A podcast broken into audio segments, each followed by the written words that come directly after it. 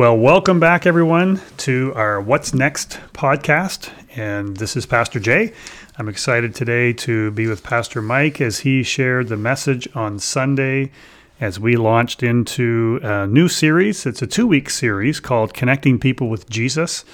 And Pastor Mike did a great job. But just before we get started, Pastor Mike, I have to say, last night, uh, on a personal level, mm-hmm. I was uh, in the championship game nice. for what we would call the Stanley Cup of the Old Timers League here in Cole Harbor, and uh, and our team we were expected to win, but guess what?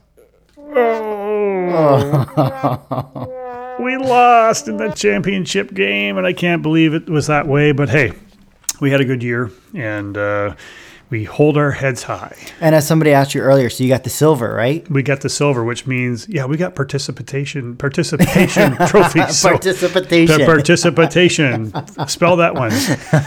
All those out there who are in the spelling bee competition. So anyhow, we're glad to be here today. Another beautiful day in our area, and excited about the podcast today. The message was fantastic, and as I'm going to be speaking next Sunday or this coming Sunday, uh, really set the, the stage for that as well. So it's going to be a great link between this past Sunday and the coming Sunday as we talk about what it means to connect people with Jesus. And when mm. you think about connecting, you started with a wonderful illustration to talk about, you know, like using Lego mm-hmm. blocks and, you know, you only have so many connections on that and why don't you start off by just talking about that illustration? I know people can't see it, uh, but they'll understand it if they've had any time with a Lego. So. Right. So this this is not my own idea. I had actually heard this at a conference we had gone to, uh, and the guy had kind of communicated this way, and it really resonated with me. And it's the idea that all of us are like Legos in the sense of how many types of other Legos we can connect with. Yeah. And the average person usually has about eight connections. Like we can connect with eight people on a regular basis, have eight different Legos connect to us.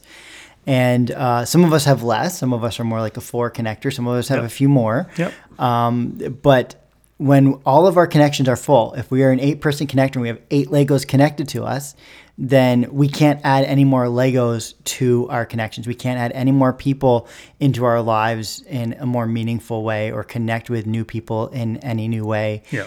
because we're, we're full.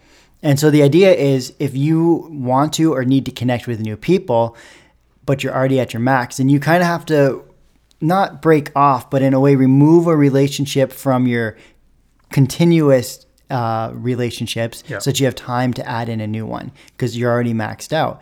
Um, and again, it's not like throwing somebody aside, but just recognizing that, you know, where you're at in your relationship, maybe you haven't been talking as much anyway, or they're in a good spot, you're in a good spot, and it's okay. Um, some of my friends, I didn't mention this yesterday, but some of my friends are the type of friends who I can go a couple of years without talking to them, mm-hmm. and then all of a sudden I'm, I'm, you know, chat with them for an hour and we're good for another few years. And it, yeah. and we, we picked up right where we left off. There's no hard feelings on any of us about we haven't talked. She's like, oh my goodness, we haven't talked in a year. So, yep. you know, actually I'm meeting with a friend next week who I haven't talked with in three years. Yeah. Yeah. uh, but we're like, Hey, it's, it's time to connect. It's time just to get back to, to connecting. So that's really yeah. good. Uh, you know, that just that principle, uh, reminds me of a story in a church. Uh, it goes back 10 or 15 years that I remember hearing, about a young couple in the church that really had a heart to reach their non Christian friends and couples. Mm-hmm. But they realized what we're doing is we're spending all of our time right now with other couples from the church. Yeah. And hey, we have kind of this social life that we do together. We do activities, we camp, or we, mm-hmm. you know, we just do stuff together. And they realized that they, in order to connect with non-Christian couples, they were going to have to change up some things. So they did it in a nice way. They just said, "Hey guys, this is not an offense. Don't, don't take this wrong, or mm-hmm. you know, don't make it look like we're rejecting you. We just have a real heart and burden for these couples that are non-Christians." And so they made some shifts, and I go, "Wow, good on them." Mm-hmm. And that really ties into what you're saying, especially when you go, okay, our, our life, our Lego life, all mm-hmm. of the mm-hmm. blocks for connecting is full. And as can happen, and uh, I think this is a great reminder of this message, as can happen, if we're not careful, every connection will be with a Christian. Mm-hmm. And, and whenever there's a need uh, or an opportunity to connect with someone who isn't a believer, we might go, man, my life's pretty busy. I don't know how I'm going to work that in. So uh, it does create a self-evaluation here to go, okay, where who am I spending my time with? Who am I connecting with? And am I able to connect with people who really do need Jesus? Mm-hmm. I remember when I was at the last church I was in, uh, people wanted me to come and visit all the time. I just and which surprised me because we're not really in a visiting culture anymore. People don't Right. really like visits, but church people like visits. Yeah. Um, but I had to have the really hard conversation where I said, I can't come visit you. Well, why not?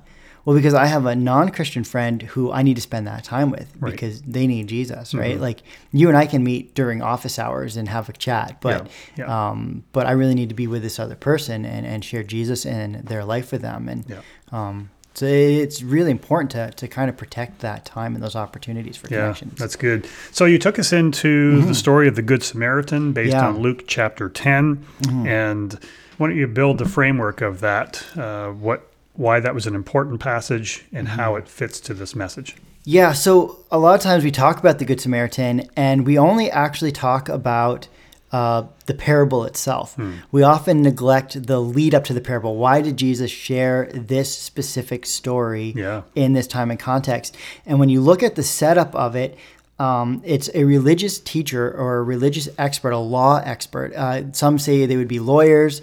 Um, some they were more of guide uh, guidance for the Israelites on how to um, live about their daily lives to kind of bring interpretation for how the Old Testament should apply to their lives. Um, whatever his exact role was, it's very clear that his knowledge was very deep in the Torah, the hmm. o- the first five books of the Bible: Genesis, Exodus, Leviticus, Numbers, and Deuteronomy. Yeah. That's what it means when it says he was the expert of the law. He was the expert on the Torah. And so when he comes to Jesus and says, What must I do to inherit life? When Jesus says, What does the law of Moses say? That's just another term for hmm. the law or the Torah. Yep. So Jesus is saying, like, you're the expert. What what does Yeah. the law say? Like you Exactly. you should already know this. What does it say? Which, which he really did. It was almost like, he, is he looking for a loophole here? I, I you know? think he was. Yeah, I think Yeah. in some ways, you know, as a lawyer or uh, his role in the law, he was looking for a loophole, and a lot of people did because um, when they interpreted the first five books in the Talmud, it came out to about 615 precepts Hmm. that they had to follow, 613 laws, and they began to weight these laws on what's Yeah. most important, what's not as important, uh, which led to this prayer known as the Shema.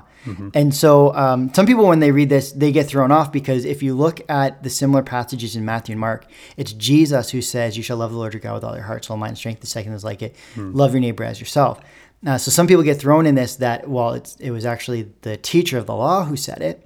But as I pointed out yesterday, it doesn't really matter because everybody said it twice a day. Yeah. This was the prayer. Yep. This was the what they were supposed to recite at least twice a day to remind them that the first part of the Shema is Hear, O Israel, the Lord our God, the Lord is one.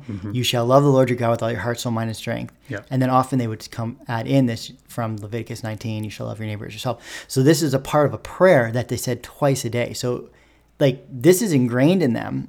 So why he was surprised that this was the answer Yeah. Uh, i- is kind of startling. Yeah, that's interesting. Uh, I loved uh, what I'm going to say, uh, and then I'd love for you to explain it. That is the stand on one foot challenge. That's what I wrote down in my notes. stand on one foot challenge. What is that? And uh, why don't you describe what that what that was in based in your message? Yeah, so there were two other really well known rabbis that preceded Jesus by uh, just a few years. Actually, uh, both of them were kind of coming to the end of their teaching when Jesus was just coming onto the scene uh, Hillel and Shammai. And pretty much everybody fell on into the camps. Uh, if you read scripture, uh, you probably have uh, remember Paul saying that he was a student of Gamaliel. Uh, Gamaliel was the uh, grandson. Well, we're not sure which one it is, but the grandson or the great grandson of Hillel. So Paul was actually a student of Hillel. He was in that camp. Um, and so somebody, a student, came and challenged both Hillel and Shammai to summarize the entire Torah, the first five books of the Bible, while standing on one foot. Uh, and Shema, yeah, yeah. Just tell us what the whole first five books, everything Moses Yeah. wrote. Tell us what that means while standing on one foot. Yeah. See how well you do with that. And uh, Shammai was known for being much more rigid and a bit more hot tempered. Uh, and he just told the guy to to get lost, like go away. I'm not doing that. Right. Uh, Hillel, it says, actually chastised the man. uh, and said, similar to the golden rule as we know it, uh, but says, What is hateful uh, to you, do not do to your fellow. Now, Jesus kind of inversed that a little bit and said, Do unto others as you'd have them do to you. Like, do Yeah. what would be good to others as you would want them to do good for you. So it's kind of the inverse. But Hillel said, What is hateful to you, do not do to your fellow. This is the whole law. This is a summary of the whole thing. He said, The rest is an explanation. Yeah. Uh, go and learn or go away. Like, go figure it out. yeah, that's good. Then you came with this, uh, uh, you know, basic concept. You know, who is my neighbor, right? Because that's this is leading us along this journey of discovery. Okay, if I'm going to connect with people, and Jesus is, or the story says, "Who is my neighbor?" Uh, let's talk about that for a little bit. What? How did you uh, explain that? Yeah, so I in this context of Leviticus 19, actually much of the understanding of the Good Samaritan comes from Leviticus 19. We see it as a standalone story, but Jesus is actually pulling different passages out of different understandings out of Leviticus 19. And so he's setting it up as there's this understanding of the question of who is my neighbor. And from Leviticus 19, 18, uh, there is a correlation between the concept of neighbor and my brother's sons, right? Your nephews, those who are close relationally to you, are your neighbors. Right. Um, in other parts of Leviticus, Leviticus 18 and Leviticus 20, there's a separation between foreigners and neighbors. So those who are outside of Judaism were not considered neighbors. They were supposed to still be cared for and treated fairly. Uh, and even in Leviticus 20, it says to love, or 1933, it says love them as you love yourself. Similar terminology, but they're still not neighbors. They're Yeah. foreigners. So this teacher of the law is asking, "Who is my neighbor? How far does the relational aspect go? If if 1918 says it's my brother's sons, how wide does my neighbor have to be? Like, how many of my relatives should I consider my neighbor? And then they're kind of like cut off. Right. I don't have to treat them as nicely anymore. Yeah. Um, and so that's kind of where Jesus is bringing this idea from because he actually brings it to this Leviticus 1933 expression where the neighbor actually includes the foreigner, Yeah. includes the person outside of the Jewish nation by the Samaritan being the one who does the action. Yeah, that's good.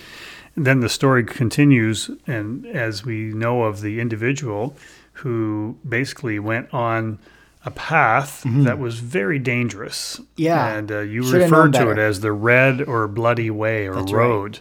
Uh, so it was known to be a place where you could very easily get caught up in trouble. Mm-hmm. I suppose it would be certain environments or communities or places in large cities or, Mm-hmm. you know, uh, maybe a, a gang related Yeah. Mm-hmm. community or a biker area that you just go, you know, you put yourself in that environment, you're likely to run into some trouble. I mean, it, Yeah. the high percentage is there. And so that was true for this individual. And so then it, what are some of the attitudes that could come out of that? Yeah, so I, I liked uh, one of the commentators. He was talking about like the foolishness of the man. Like you know you don't travel this road alone. You know you don't travel this road at night, and you know you don't travel the road with all of your wealth and possessions.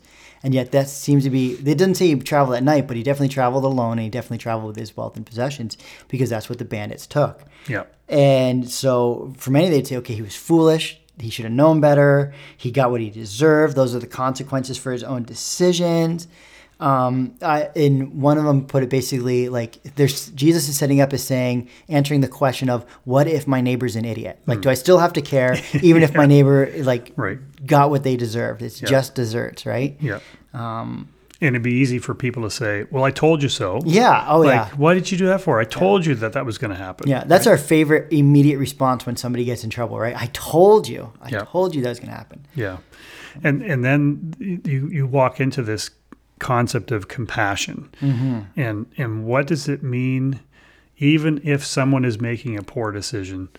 How, what does compassion really mean and Mm-hmm. Yeah. how does it impact us to to action? right? Yeah, yeah, and so I try not when I, when I'm preaching, I try not to get into the the Greek or the Hebrew because I I really do believe that the Bible is accessible to everybody, whether you know the Hebrew, or the Greek, or not. But sometimes there are these terms that just could be fleshed out a little bit stronger if we mm-hmm. know what's going on behind them. And this is one of those terms. This idea of felt compassion.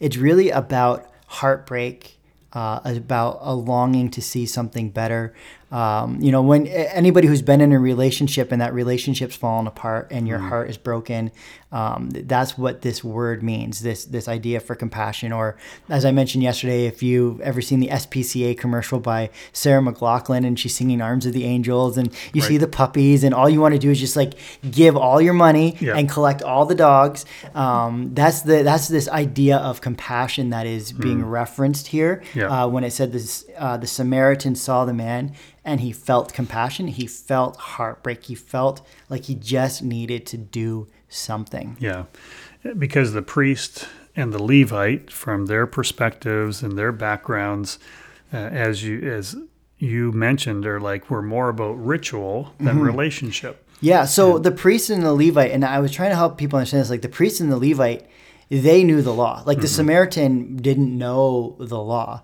The priest and the Levite are Levites. Yeah, And what Jesus is referencing here in the Good Samaritan is from the book of Leviticus. It was a mm. book specifically written to priests and Levites on how they should live their lives. So they were caught in this catch 22 of, you know, we're supposed to love our neighbor, but we also have to stay ritualistically pure. We have to follow the law. And so the laws were at conflict for them. And we would say they chose the wrong, made the wrong decision of the law, but they were making the decision that seemed to make most sense because it was very strict on what could happen to them if they broke the Yeah. law. Like they would not be able to serve in their roles. yeah, that, like that ceremoniously unclean. Mm-hmm. Like, well, if I do this, that's going to impact my life. Mm-hmm. And oh wow, okay, you know, I won't be able to do my job. yeah, ching ching ching ching ching, all the things I have to do, and oh my goodness, I'm gonna I'm gonna be in quarantine for two weeks. yeah, that, that's really I, that's the a same really idea, good point. right? Yeah, absolutely. The priest would have been in quarantine for at least a week, and the Levite uh, wouldn't have been able to would have been in a shorter quarantine, but wouldn't have been able to eat, wouldn't have been able to relate Yeah. with his family, uh, wouldn't be able to do his job. It's very complicated. Yeah. So it's like, okay, when I'm processing that and I go, is it worth it? You know, is it worth the sacrifice? Mm-hmm. And that idea of compassion, of being basically like heartbroken, you know, mm-hmm. like stirred to a point where that I'm not going to consider all those things that it's going to interrupt my life. Mm-hmm. This person needs to be loved. There needs to be mercy. There needs to be a, a reach to them that is connecting them. You're connecting with them in the spirit of Christ. And what a powerful uh, way in which to look at this. Yeah, and I love that Jesus uses this term compassion uh, because the um, the people who wrote the Gospels, who wrote about Jesus' life, um, when they write in Matthew chapter 12 and 22 and Mark chapter 10, um, they talk about Jesus had come across uh, on this boat and he was actually trying to get away from people. So even Jesus needs a break from people. Yeah. but he saw the people, and in all three passages, it uses the same where it says Jesus saw them and he felt compassion. He was heartbroken for the people, and so he took time to heal them, to feed them, and to teach them. Yeah. Uh, which to me is like, okay, like that is the epitome of living life like Jesus, um, to feeling compassion for people. And demonstrating the same way that he talked about the Samaritan man, in the same way that he demonstrated in his hmm. own life. you know, you brought a couple of ideas and statements that really were challenging and I think needed to be said. Hmm. And hopefully it's something that we are really willing to look at. One of those would be could it be that the church today, believers today, those who call themselves followers of Jesus, are acting more like the priest and the Levite than the Samaritan? Mm-hmm. And especially as we're connecting with people or people in need. Uh, wow, that was a pretty powerful statement, and I and I think it needs to be said. Yeah, I, f- I feel like a lot of people in the church are starting to hide behind this idea that the North American church is being persecuted.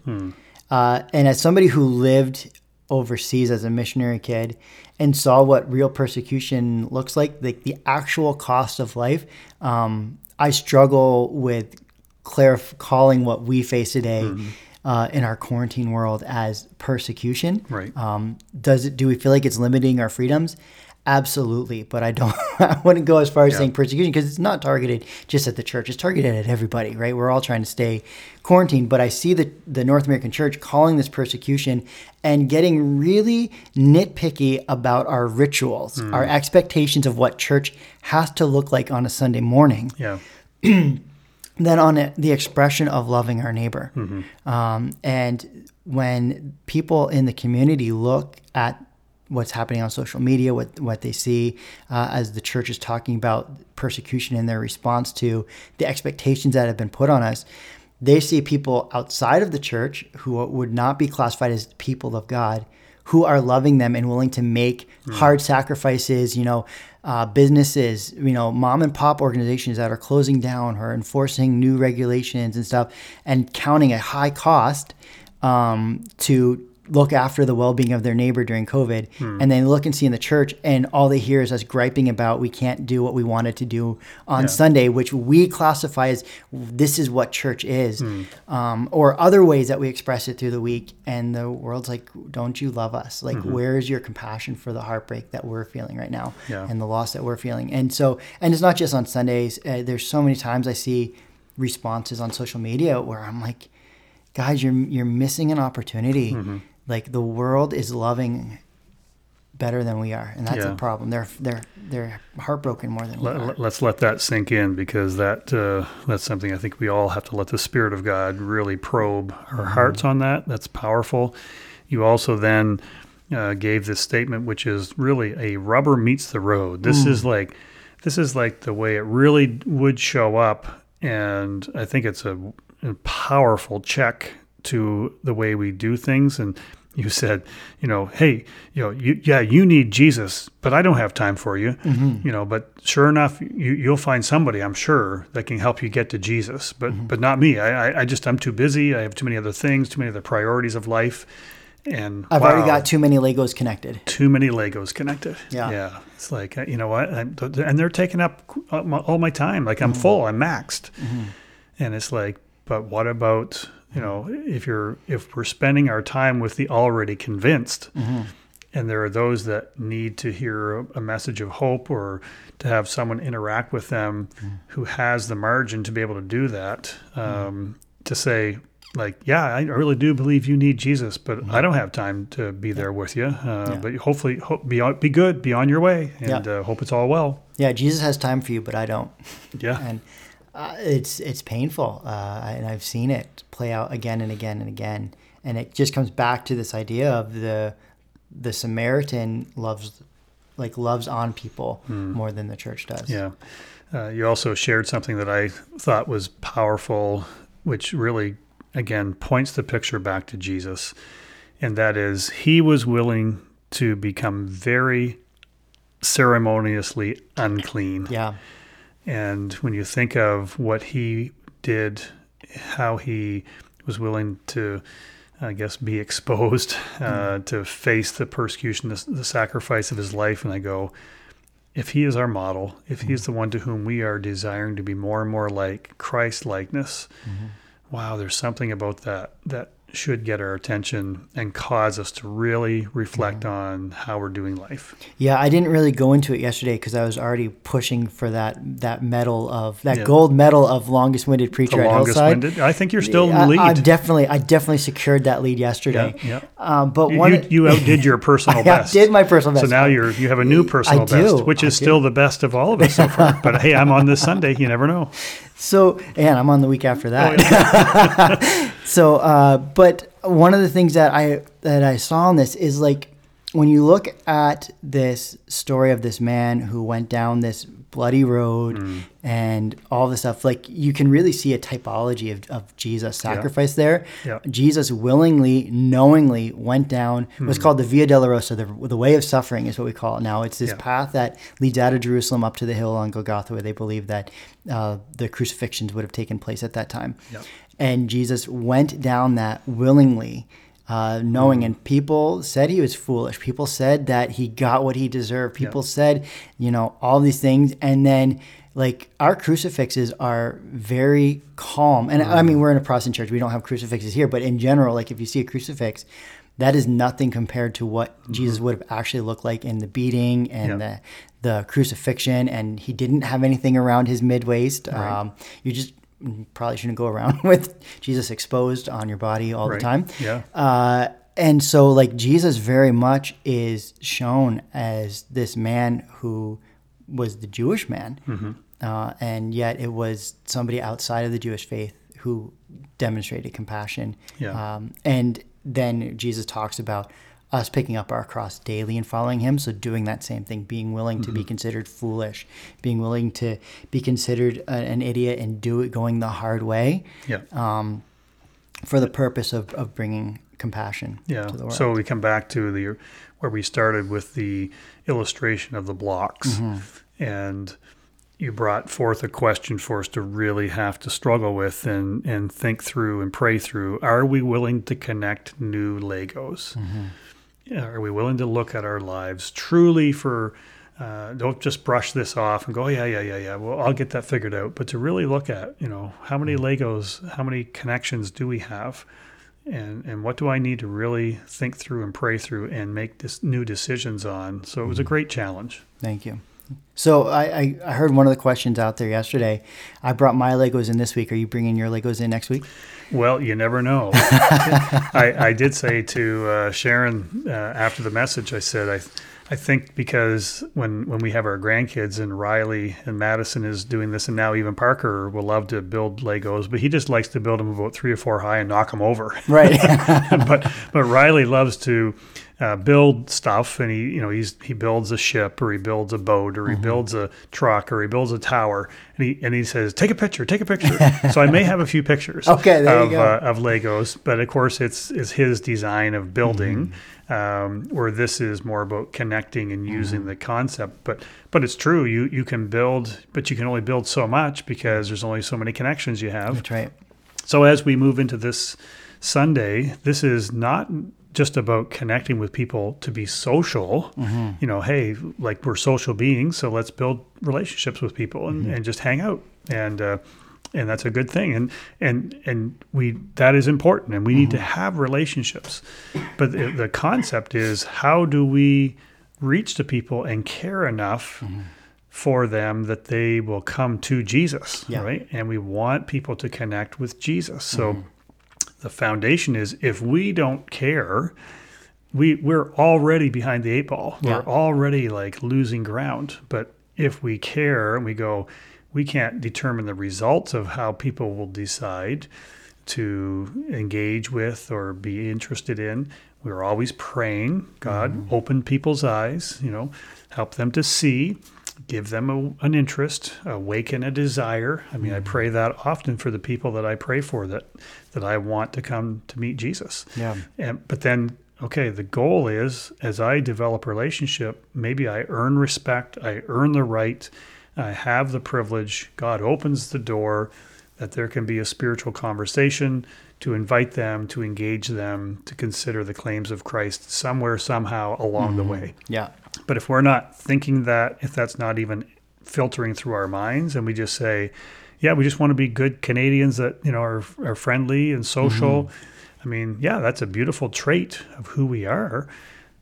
What about this man named Jesus and Right. people coming to connect with him? And how can we filter all of this through what we do as a believer, as a church, in our events, in our programs, in our mm-hmm. services, in anything we do, online, the whole thing, right? Yeah, so, absolutely. uh, great message, Thank you. uh, very powerful. And as I said earlier in a conversation, it really lays the foundation for this coming Sunday. I hope people really are taking this to heart and find that this two week series is going to be helpful, a good reminder. But as I would pray, not just engaging the mind and getting us thinking, but the Holy Spirit to really sink into our hearts and go, Lord, you speak to me, and I want to be open for what I need to be aware of for the connections of with people and the connecting people with Jesus. Uh, so very, very powerful. So thanks a lot for the message. Thank you. Yeah, so we have finished today. Uh, just uh, I'm just one of those kind of happy button kind of guys, and so uh, I just need to have a little bit of music as we uh, wrap up our time today. And uh, we trust everybody has a great week. And uh, God bless you. Thanks for listening in, and we look forward to our next uh, What's Next podcast next week.